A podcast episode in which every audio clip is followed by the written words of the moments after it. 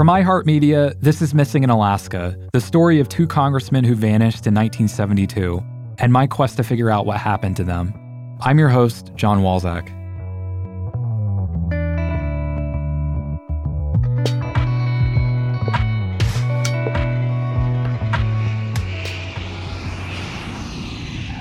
On a hot September day last year, I flew from New Orleans to Phoenix, where I met up with our supervising producer, Paul Decant. Paul, who flew in from Atlanta, got there before me. When I landed, he scooped me up in a rental car. We immediately drove toward our first interview with Jerry Paisley's daughter. To protect her privacy, let's call her Amy. My phone buzzed. It was Amy. Her son had just injured himself, she said. She was at an urgent care. Could we reschedule? Yeah, of course. I was disappointed, but the unexpected free time was nice. Paul and I went to dinner at a Mexican place and plotted out the coming days.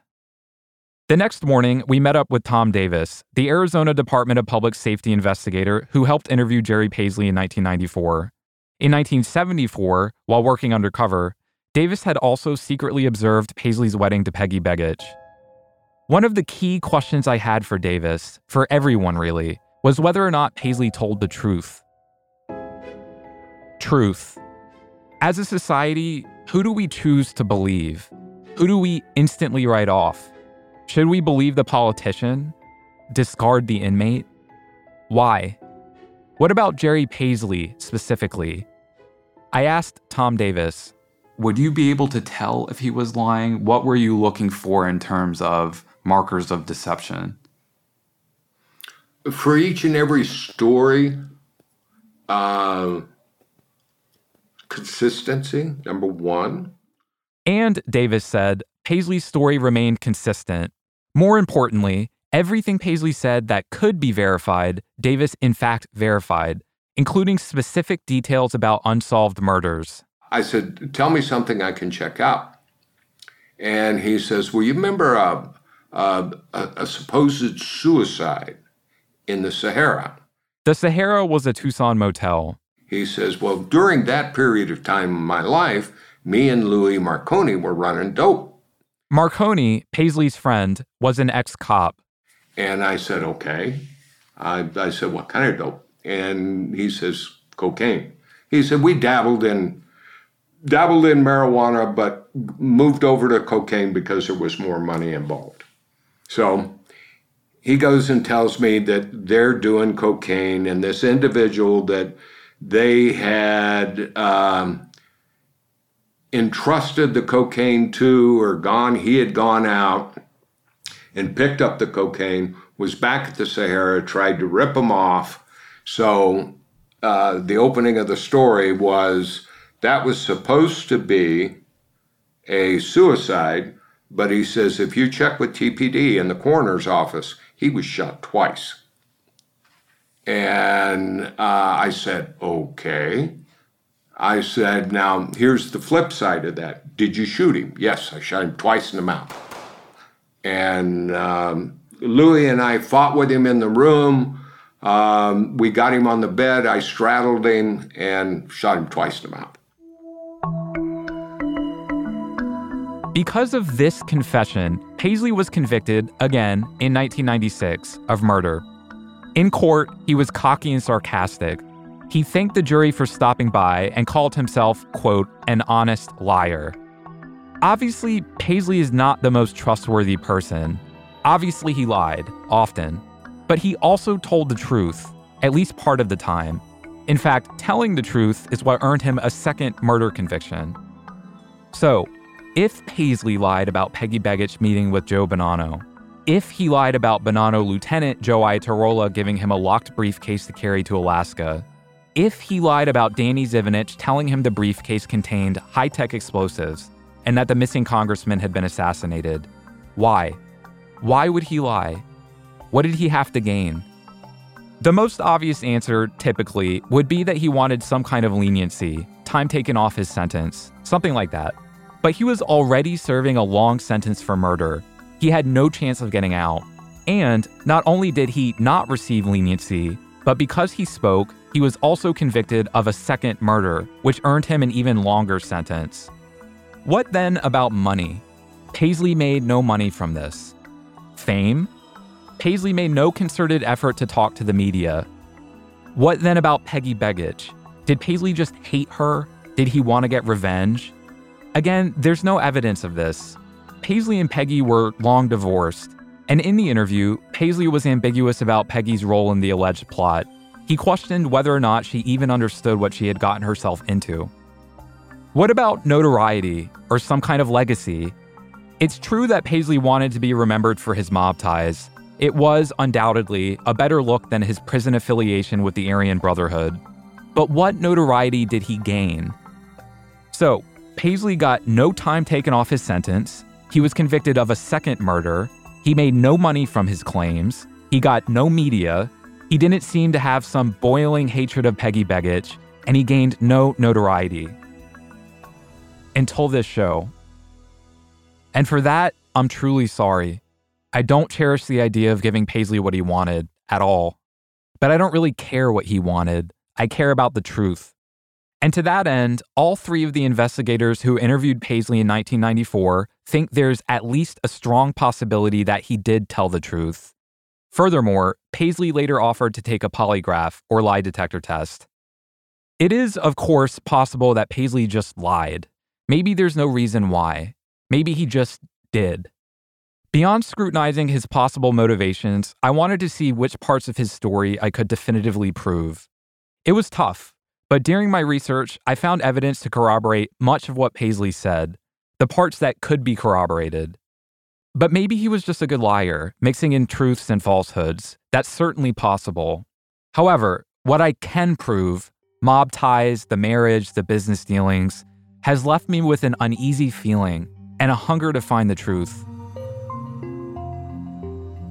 Late in the evening on the day I interviewed Tom Davis, I sat down in my hotel room in Phoenix and kept digging through databases, trying to track down sources. One of the key players I was looking for was Gene Fowler.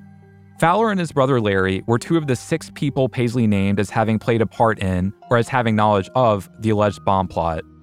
Three of the six were dead Joe Bonanno, Joe Iatarola, and Larry Fowler. Two refused to talk with me Peggy Begich and Danny Zivinich. So that left one person, Gene Fowler. I had looked for Gene for a long time without success. I can't tell you how many dead end numbers and emails I tried, again and again. Maybe this Gene Fowler is the right one. Maybe this number will work. Your call cannot be completed as dialed. Please check the number and dial again. So that night, I shot off some emails, then fell asleep around 2 or 3 a.m.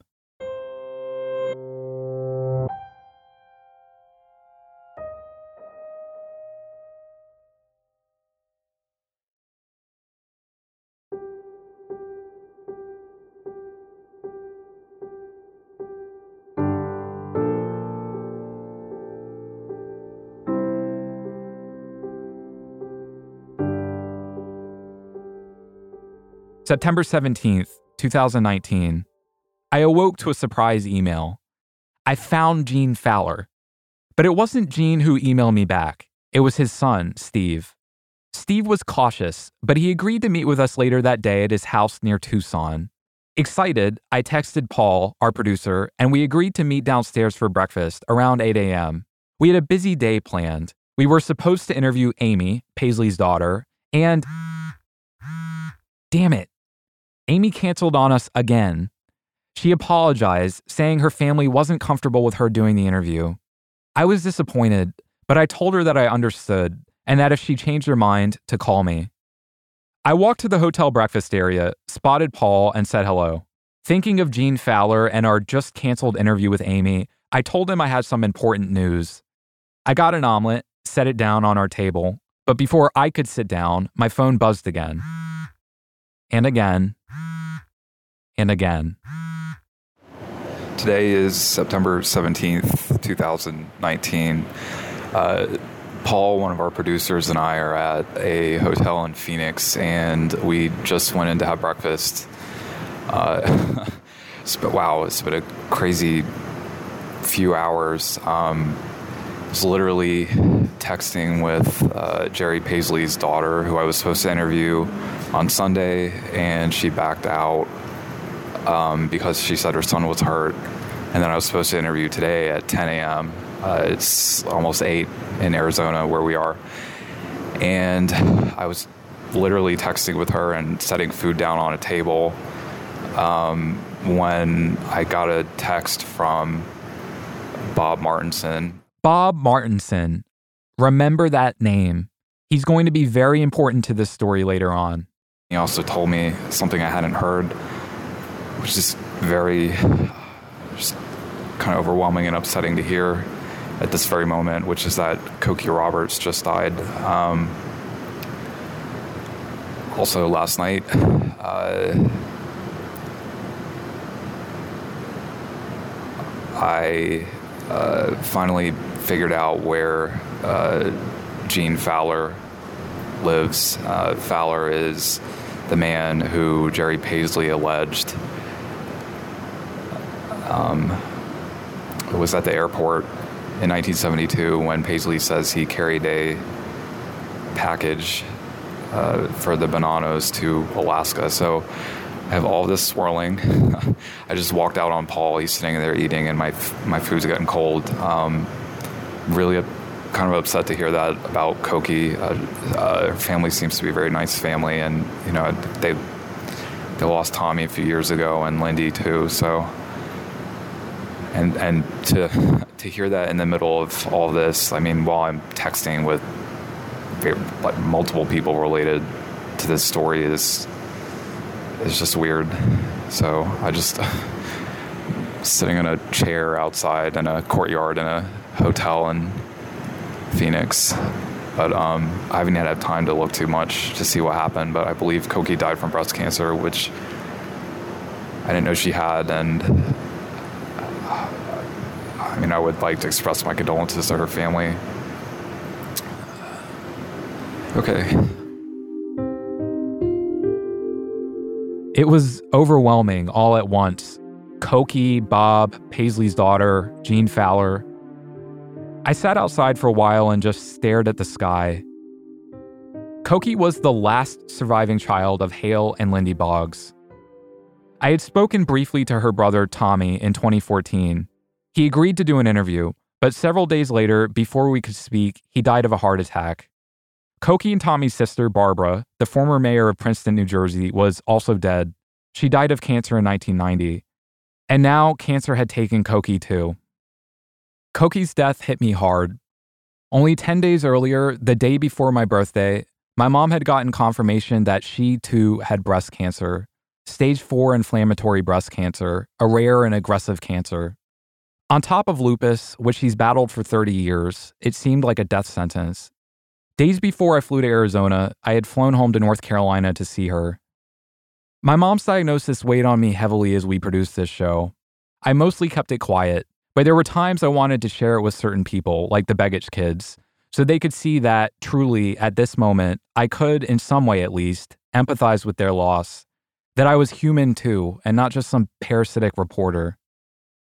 As of this recording, my mom has undergone chemo, surgery, and physical therapy. Up next, radiation. Also, as of this recording, we as a world are in the middle of a devastating pandemic COVID 19 or the novel coronavirus. I always plan to discuss loss, or looming loss, or the possibility of looming loss, but I never imagined it would be under these circumstances. What I want to say most is that I've felt loss or the threat of it nearly the entire time we've produced this show. It's been difficult to work, hard to focus, but given the circumstances, given our current global situation, I want to say this. We are all going through collective trauma right now. It hurts. Some of us have lost loved ones. Some of us are terrified of losing loved ones. I just want you to know that I feel what you feel, that fear.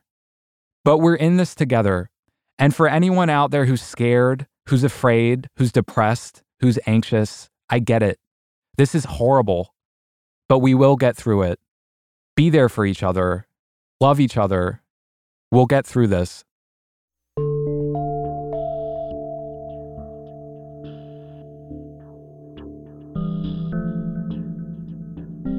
In Arizona, Paul and I still had a very long list of people to find, doors to knock on, and places to visit.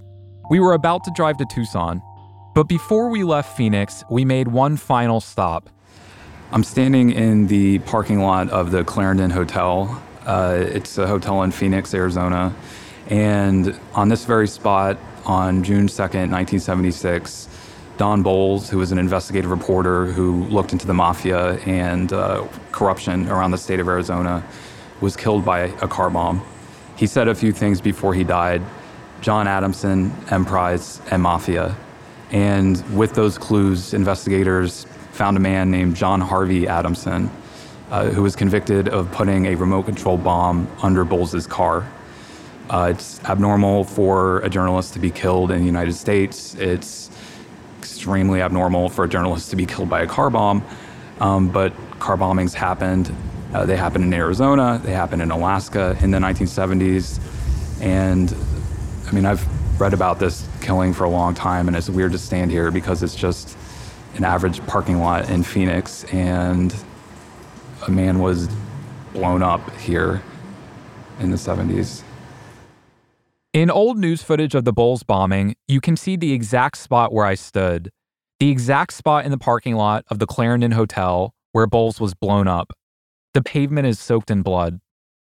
The assassination of Bolles in 1976 enraged his colleagues. Journalists from around the nation descended on Arizona to continue his work, to show that if you take out one of us, good luck, we'll dig deeper. These journalists launched a far reaching investigation into crime and corruption that became known as the Arizona Project. Good evening. A group of newspaper, radio, and television reporters charged today that the state of Arizona is now the major corridor for narcotics into the United States, that the state has been invaded by organized crime, and that some of Arizona's major political figures, including Senator Barry Goldwater, have condoned organized crime's invasion of the state. The reporters took on their Arizona investigation to finish a job started by Don Bolles, a reporter for the Arizona Republic who was murdered nine months ago. The investigative work was painstaking. For six months, the team probed through public records, doing the slow, tedious, methodical work of the investigative journalist. What they found in records of land transactions and corporation documents and court documents would not have attracted the attention of most people. What they found were records of loans and canceled checks and requests to politicians for help on certain projects. The reporters conducted hundreds of interviews and recorded many of them. They exchanged information with law enforcement agencies. They traced the genealogy of the mob families and located some of them in Arizona. At this point, as the reporter speaks, the camera pans over several books, including Honor Thy Father, the bestseller on the Bonanno family, the same book that tied Jerry Paisley to the Bonannos. As the Arizona Project reporters dug deeper, they found pervasive rot. They say in their reports that Arizona is now the major corridor for narcotics, that the state has been invaded by organized crime, that major political figures of the state have made an easy and profitable accommodation with the underworld. The major bank in Arizona, a large restaurant chain, the nation's foremost land swindler, corrupt law enforcement officials, all find places in their stories. If you're curious at this point as to why I'm discussing Don Bolles and the Arizona Project at all, how they tie directly into the story of the missing congressman, let me explain. First, both Bolles and reporters for the Arizona Project dug into the two mob families Jerry Paisley worked for, the Bonannos and the Licavolis, who were not just in Arizona for some son. Both families were active and wielded powerful influence in the state. Second, Bolles was killed by a remote control bomb in Arizona less than four years after the missing congressman disappeared. Less than four years after Jerry Paisley said he transported a bomb from Arizona to Alaska that was allegedly used to assassinate the missing congressman. Finally, I want to emphasize that it was a different time back then. Bombings were much more commonplace in the 60s and 70s, and they weren't just concentrated in big cities, they were scattered around the nation. In fact, only four months after Bolles was killed by a car bomb in Phoenix, a woman named Muriel Pfeil was killed by a car bomb in Anchorage. So, here in 1976, in the span of four months, are two examples of bombings that killed people one in Arizona and one in Alaska. Neither were directly tied to Paisley, but all this to say, the idea of a small plane being bombed in Alaska four years earlier is not as outlandish as it seems.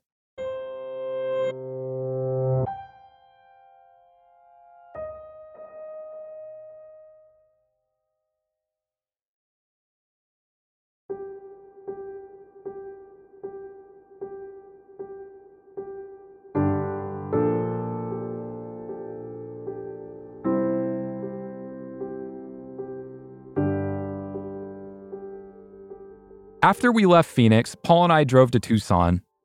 I was quiet for most of the ride, staring out the window, eyeing the desert. I texted Steve Fowler a few times. He sent me his address and a code to get into his gated neighborhood. Remember, Steve is the son of Gene Fowler, one of six people Jerry Paisley named as having taken part in or having knowledge of the alleged bombing of the missing congressman's plane. So Paul and I didn't really know what to expect. We figured Steve would be pissed. Here we were digging into his dad. When we pulled up to Steve's house, we just sat there for a minute. There was no car in the driveway, no movement. Then, slowly, the front door swung open. But we couldn't see anyone, just an open door leading into a darkened house. I got out of the car. Paul grabbed the recording equipment. We eyed each other like, this is creepy. And then there was Steve. He smiled and welcomed us in. We sat at his kitchen table. He offered us water. He was friendly, which surprised me and made me suspicious. My name is Stephen Fowler. I am a native Tucsonan who spent about half of his life in Anchorage, Alaska. I'm from a very large family, and most of them are now gone. My father came from a family of three girls and eight sons, and my father is the only one that, that remains alive. At this point, I knew that Gene Fowler, Steve's dad, was alive, but I didn't know where he was. Half of me thought maybe that he was standing in a room down the hall, pushed up against the door, listening to our conversation. Steve said that when he was a kid, his family split their time between Arizona and Alaska. Gene, his dad, worked construction and mining jobs, and found other ways to cash in on the Alaska oil boom, too. There was a lot of opportunity to make a lot of money in a lot of different ways. And members of my family, one of the things they did was they got into uh, after hours gambling. They would open a place with a couple of blackjack tables and a poker table, and they didn't sell alcohol or anything like that. But when people had their paycheck, they'd cash it, and now they wanted to have fun with it. So it was it was uh, a big a big period where nightlife was was huge. It was tough time for law enforcement. There was a lot going on. There was a lot of crime. Cocaine was everywhere. Um, and it all stems back to the fact that there was a lot of money. The free flow of money brought in the criminal element, the drugs, the prostitution, the illegal gambling, and there was always somebody there to take advantage of the guy that just cashed his paycheck. And probably from the time I was 15 on, I started learning very quickly that there are two sides to Anchorage. And the one side I never really saw, but as a teenager, I learned there was a very seamy side to Anchorage. There were lots of bars that had a lot of crime involved with, with those bars. There were shootings, there were uh, there was prostitution, there were people were being beat. I, I remember stories about uh, bars being firebombed. Switching gears, I asked Steve what he knew about this story, what he remembered of the plane's disappearance, which names he recognized, etc. So I'm going to throw names at you, and you tell me what you know of these people. Jerry Paisley. Jerry Paisley. Uh, Jerry Paisley was a bar operator that, as I understand it, had ties to organized crime. Um, Jerry Paisley, I believe he went to prison in Florence, Arizona, uh, for more than a life term for killing someone in Tucson. I also believe I heard many years ago that while he was in prison, he started confessing to taking six, seven, or eight lives uh, up in Alaska. And I think some of them were allegedly through bombings um, back when he was in Alaska. When Steve said this, it blew me away. Before our interview, I had, of course, been honest with him about who I was, and in general terms, what I was investigating. But with every source who might have important primary information, I'm also extremely careful not to taint their memory, so I hadn't gone into too much detail. I had not, for example, discussed the specifics of Paisley's claims, or even told Steve Paisley's name ahead of our interview. So it really surprised me that not only was Steve familiar with Paisley, but he also knew, to some degree, what Paisley said in 1994 and 95. I asked him where he heard it, the details of Paisley's claims. Steve said he probably picked it up from the Anchorage Daily News. But he definitely didn't. The Daily News never published Paisley's allegations. Trust me. So, Jerry Paisley, originally from Detroit, lived in Tucson, was also in Alaska. Did your father and your uncle Larry, did they know Paisley in Tucson or just in Anchorage? I believe they, they knew him in Tucson. My uncle had uh, a, a, closer relationship with him, and and and when I say that, I don't mean to say that they were close. They knew each other better than my father and Paisley. And in Alaska, probably because my brother, my, my uncle was a barfly, dad's brother, uh, he Larry probably knew Jerry a lot better than my father. Larry Fowler, Steve's uncle, was, again, the man Jerry Paisley said he, Gene Fowler, and Danny Zivinich met up with on the day Paisley allegedly transported a bomb to Alaska. Larry is the guy who was shot to death in Anchorage in 1995, only 27 days after Paisley did a follow up interview with an investigator. Steve was close to Larry. You know, Larry was, was one of the, the biggest hearted guys I've ever met. Uh, he was a, very nice man. He wasn't well educated, uh, but he read a lot when he got older. And so he was a good guy. Um, I think he was like that junkyard dog that didn't have any teeth. He liked to be tough and gruff and tell people, I know Jerry Paisley and I know this guy and I know that, you know, that guy. Um, and he acted like he was tough. He, he walked with a gruff demeanor. So let, let me uh, kind of underscore one word that I always associate with him. He acted tough, but he was a coward. The circumstances surrounding Larry's death, do you find them suspicious at this point? I'm not a conspiracy theorist.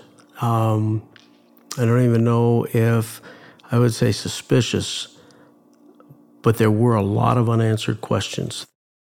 I asked Steve to tell me more about his dad. He told me that one of the defining moments of his dad's life occurred in 1970. My father in 1970 in June was in a ditch in uh, in Alaska, very deep ditch with clay walls and water in the bottom, and the ditch caved in and broke 26 bones in, in my father's back, lower ribs, pelvis, legs, feet and uh, he wasn't supposed to make it through the night. He was in traction in the hospital, and 30 days later, he walked out. And I asked him once, I said, Why did you have so much determination? He said, Because my family had $40 to our name when I went in the hospital. We were living in a rental. And if something would have happened to me, I would have left nothing for my family. Gene Fowler was all about family, Steve said. Are you close to your dad? Yes, I am. Close, and you were close to your uncle Larry too. Mm-hmm. Uh, cut from totally different cloth than them. I have a different, uh, uh, different ethical standard. I, I, have different kind of character than them. I love them dearly. Um, they're good guys, but uh, we're different. And I had tried to interview your dad. Are you comfortable sharing why that's not possible? Yeah, three years ago, Dad had a major stroke. He's had a number of minor strokes since. And then about a year, year and a half ago, he had a major heart attack. He's very hard to understand. In fact, just as you were pulling up uh, to meet with me today, Dad had been trying to tell me something over and over, and I didn't understand it. So I had him write it down on a piece of paper and have my mother call me and read to me what he wrote and even he even has trouble with that. So um, that's why he's not part of this this podcast. Do they live nearby here? Uh, they live uh, seven miles away. So there we go. Of the six people Jerry Paisley named, three were dead, Two wouldn't speak with me, and the last one was alive, but unable to communicate. I circled back to Paisley's allegations, about which Steve seemed to know a little, but not a lot. But that little, the fact that Steve somehow knew about them at all, still intrigued me. You mentioned uh, that Paisley was speaking with law enforcement or investigative reporters, or to my knowledge, that was never in the papers. Do you remember who told you that? No, I don't. Uh, you know, there were it's kind of a, a network of, of scuttlebutt that always somehow ended up getting t- to my uncle and others. And I think before my uncle passed away, he had told me that uh, he had heard that Jerry was talking to some officials or somebody about um, some missing bodies in Alaska, some unsolved crimes. And my uncle had been in Tucson just days before his death. I don't know if that played a role in in how he got that scuttlebutt, but uh, that's how I think I heard about it.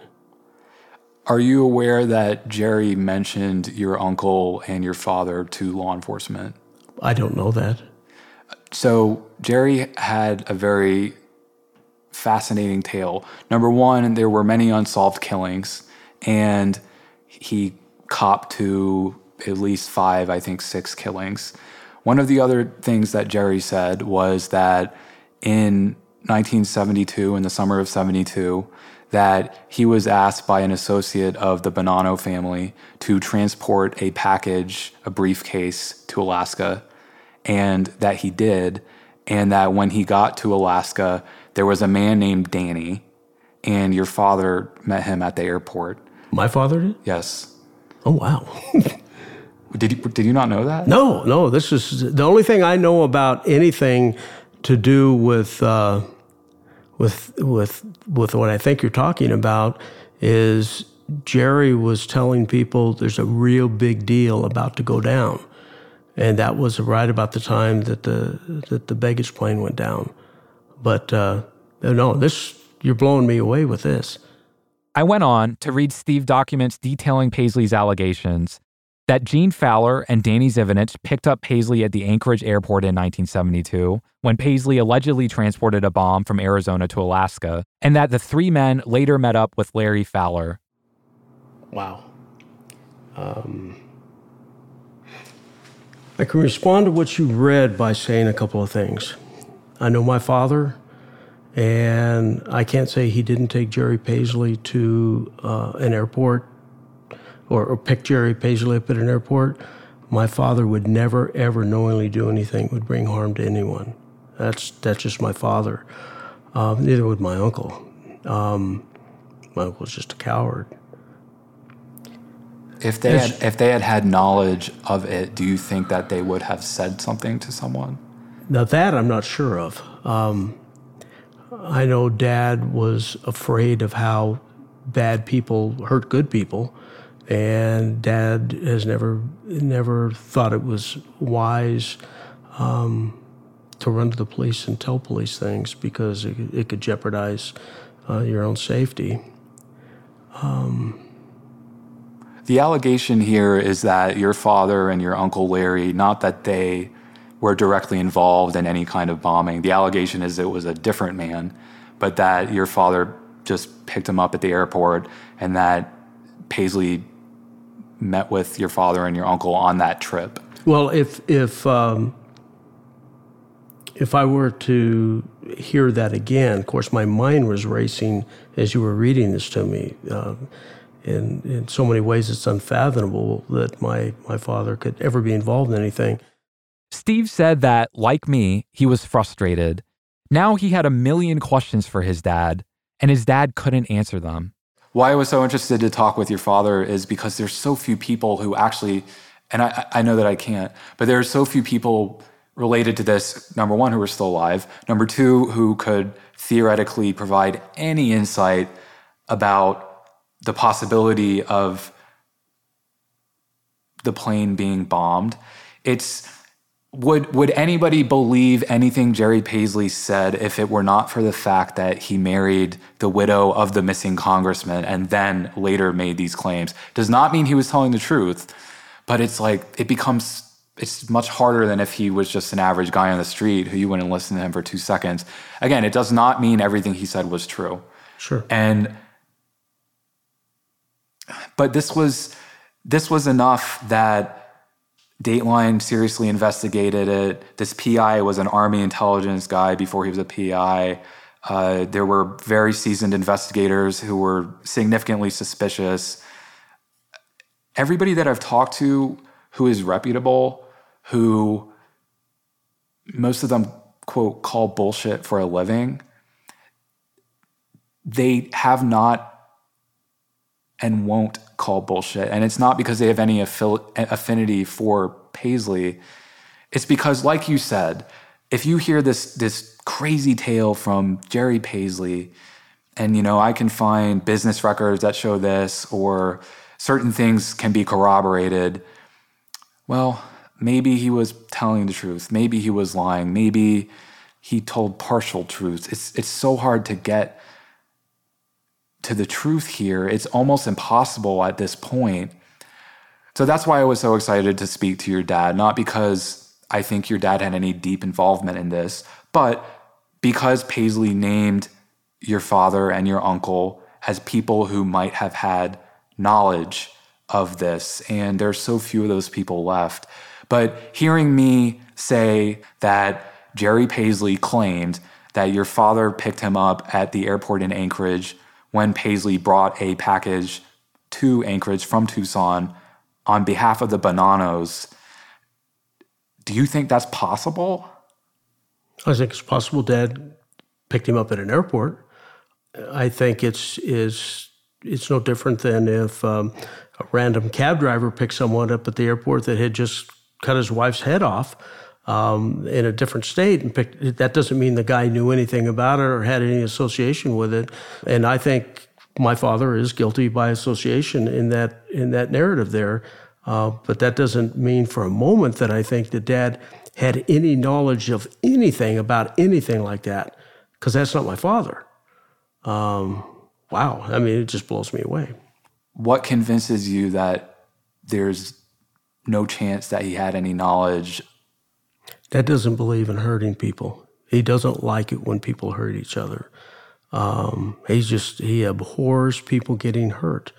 Um, he values life. He's um, he's just he's not he's not that person uh, that that suggests that he is, and that's all that does is suggest. It doesn't say he had any knowledge of it. I mean, I could believe all of that stuff, that even Dad took him to the to the airport unknowingly, picking a guy up that might have had a bomb but not knowing, but my father would never knowingly pick somebody up that had a bomb. I can tell you that. Did Jerry Paisley, to your knowledge, have any problems or any beef with your dad and Larry to the point that it would prompt him to say something? Not that I'm aware of, but you know, as you were reading that a while ago, the the thought did cross my mind. I mean, why would a man say something like that? What's interesting to me about Paisley's claims, beyond the fact that certain parts of it are provable, again, does not mean all of it's provable or true. Paisley very well could have been lying about all of it or part of it. And that's something that I want to be very clear about. I'm not here to do some bullshit conspiracy thing. Sure. I want to find the truth. It's really hard.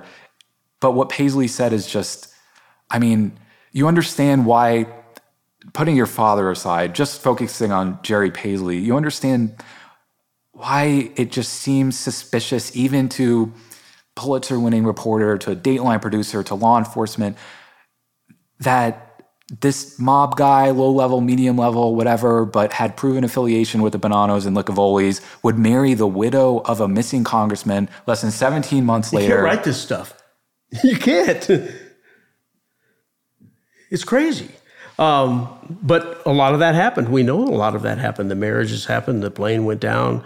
Uh, we just don't know a lot of the whys and what really happened. Well, I think I think it. You know, we go from what was the most logical explanation. The most logical explanation is the plane went down in bad weather, and I think, however, people just took that for granted, and maybe when there should have been more follow up on other ends, there wasn't. I think people were just kind of happy to close the book on this What I said to Steve is what I believe. I'm not looking to force a story here. I just want to find the truth. But other than Chris Scholl, the Dateline producer, nobody really looked into Paisley's claims. And that lack of follow up is what pisses me off. Do you know if your father or uncle were ever contacted by any members of law enforcement or the FBI to discuss Jerry Paisley's claims? No, no. The only the only knowledge that I have about Dad being contacted by law enforcement was right after the uh, the first hijacking. What was the guy's name? Uh, DB Cooper. Wait, what? So DB Cooper supposedly hijacked a plane. I think that flew out of Portland or Seattle or somewhere. Dad had a friend in Alaska that loved to jump out of airplanes. This guy jumped out of airplanes all the time, and he would do it drunk, he would do it sober. He said, I don't care if I have the worst parachute, I'm comfortable.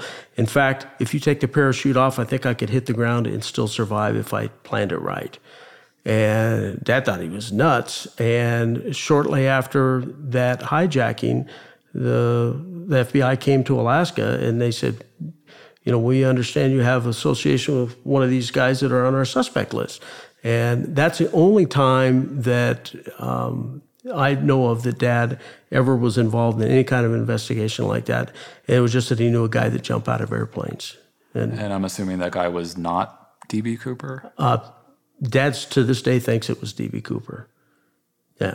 He never saw the guy again or anything. He didn't think he was capable of something like that. But the guy disappeared after after the hijacking, and and nothing's ever come of it. What was this guy's name? Ah, boy, I, you know, Dad told me his first name when he would tell the stories when I was young, but I don't remember. That was back in the '60s. I know, I know, a wild turn. Just when you thought the show had it all, here comes DB Cooper. Anyway, back to Paisley. Okay, so I interviewed the three men who, the three investigators who talked to Jerry Paisley in 1994. It was Mike Grimes, Tom Davis, who was an Arizona investigator, and uh, Dave Tullis, who was an Alaska state trooper.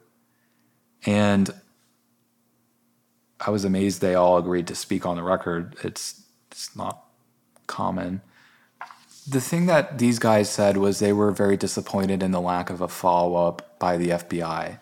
That if Paisley's claims were true, that was a very serious allegation. They turned it over to the FBI.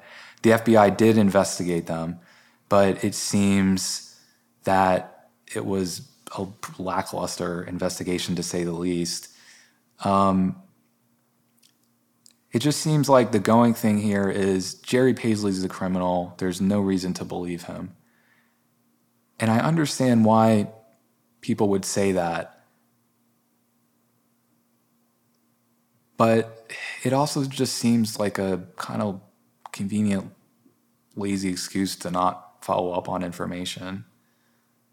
I have no sympathy for Jerry Paisley in that sense. I mean, I don't know what he went through to make him the way that he was, but he killed people, he hurt people, he used people.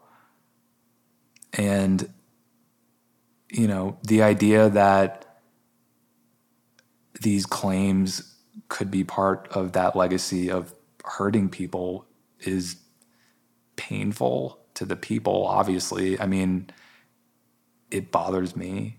His was a life of crime. And in a life of crime, everything you do involves deceit. And so I'm sure he was a very accomplished liar. Was he lying about this? I don't know. I've done a lot of embezzlement work and chase down embezzlers, and you take everything in and you chase it every thread to its logical conclusion. And so when people get lazy and they close the books on allegations made by a guy like Paisley, I think I think that's a disservice to everybody involved. And when I say everybody involved, on the day that that plane went down, however it went down, into the side of a mountain, blew up, went into the water, iced up who knows? When that plane went down, it was like throwing a stone in the middle of a calm lake. Those ripples are still going out and impacting people. And so it's it's it's important to the integrity of the of the investigation and to the lives that are impacted by those ripples that have continued to expand over almost 50 years now It's only fair you follow every lead to its logical conclusion. You don't close the book just because it's inconvenient or you've got three more cases on your desk. Uh, but unfortunately, that's what happens. Does it bother you that I'm still digging into this 50 years later? No, because, uh, like I said earlier in the interview, uh, I don't believe there's necessarily anything here worthy of a conspiracy theory, but there are unanswered questions.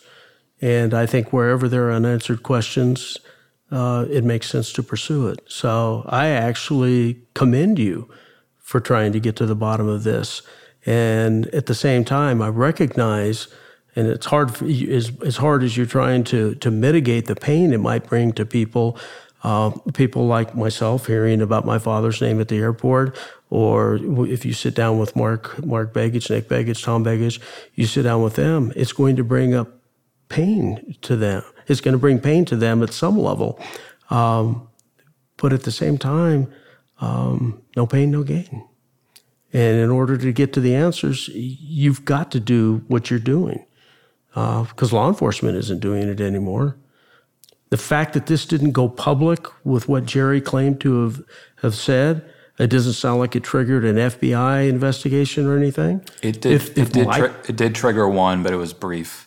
Yeah. That tells me that uh, you're doing the right thing. I commend you. So I'm I'm not angry at you at all. I legitimately though, I I hate confrontation. I don't like showing up at people's houses. You know, why am I doing this? I mean, it's a fascinating story. There are unanswered questions. There are a lot of questions nobody ever asked. And I'm not really the type of person to just give up. But this is it for me. So whatever I learn here, it's, it's somebody else can take up the mantle, or more likely, we're just never going to know the full truth.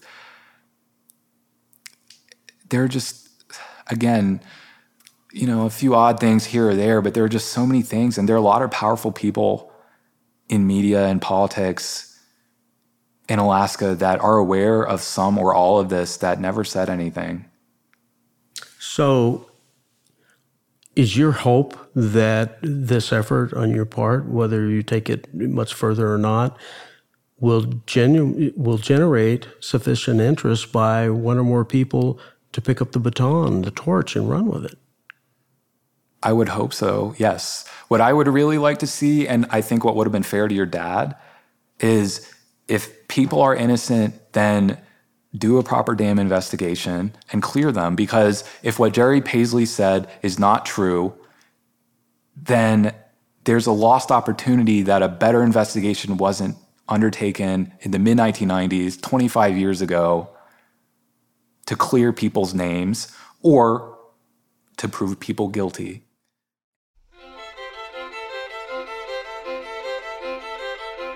So, this is how September 17, 2019 ended. At the end of this very long day, 47 years after the congressman's plane vanished, and 25 years after Jerry Paisley said it may have been bombed, I found myself only seven miles away from Gene Fowler, one of the key players in Paisley's story. One of two men, Paisley said, picked him up at the Anchorage airport when he allegedly transported a bomb from Arizona to Alaska. It stung to be so close to possible answers, and to know that if I had shown up three years earlier, I could have interviewed Gene. Now that was impossible.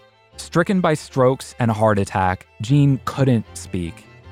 Reporting this story during the past nine years, as people have fallen ill and died, I've watched evidence evaporate, knowledge disappear. But not all is lost. There are still answers to be had. Other people have important information. Many of these people are in two old photos, one color, one black and white. These are the photos of Paisley and Peggy Begich's wedding, the originals, that investigator Tom Davis gave me straight out of his organized crime Bible.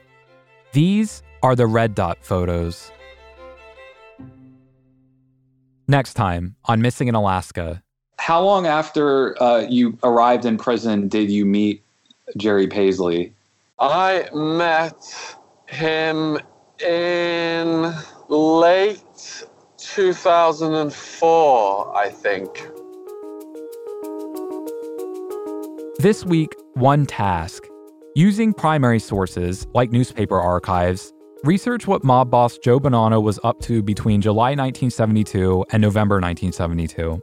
I've already done this, but it would be nice to have your help. See if I missed anything, see what you find, and if anything jumps out, feel free to contact us. You can reach us by phone at 1 833 MIA TIPS. That's 1 833 642 8477. Again, 1 833 642 8477. Or you can reach us via email at tips at iheartmedia.com. That's tips, T I P S, at iheartmedia.com. An important note none of the people Jerry Paisley claimed took part in or had knowledge of the alleged bombing Joe Bonanno, Joe Iatarola, Danny Zivinich, Gene Fowler, Larry Fowler, or Peggy Begich were ever charged with or convicted of crimes tied to any of Paisley's allegations. Peggy Begich and Danny Zivinich declined multiple requests for an on the record interview. Gene Fowler was unavailable for an interview. Joe Bonanno, Joe Iatarola, and Larry Fowler are dead. Louis Marconi, the ex cop who was friends with Paisley, also was never charged with or convicted of any crime tied to any of Paisley's allegations. Marconi declined multiple requests to do a recorded interview. Ben Bowlin is our executive producer. Paul Decant is our supervising producer. Chris Brown is our assistant producer. Seth Nicholas Johnson is our producer. Sam Teagarden is our research assistant. And I'm your host and executive producer, Jon Walczak. You can find me on Twitter at, at Jon Walczak, J O N W A L C Z A K. Footage for this episode was provided by NBC. Special thanks to Steve Fowler. Among other things, Steve is an author. He didn't ask me to plug his book, but I will anyway. It's called Spy Games Inside the Murky World of Corporate Espionage. You can find it on Amazon. Missing in Alaska is a co production of iHeartMedia and Greenfort Media.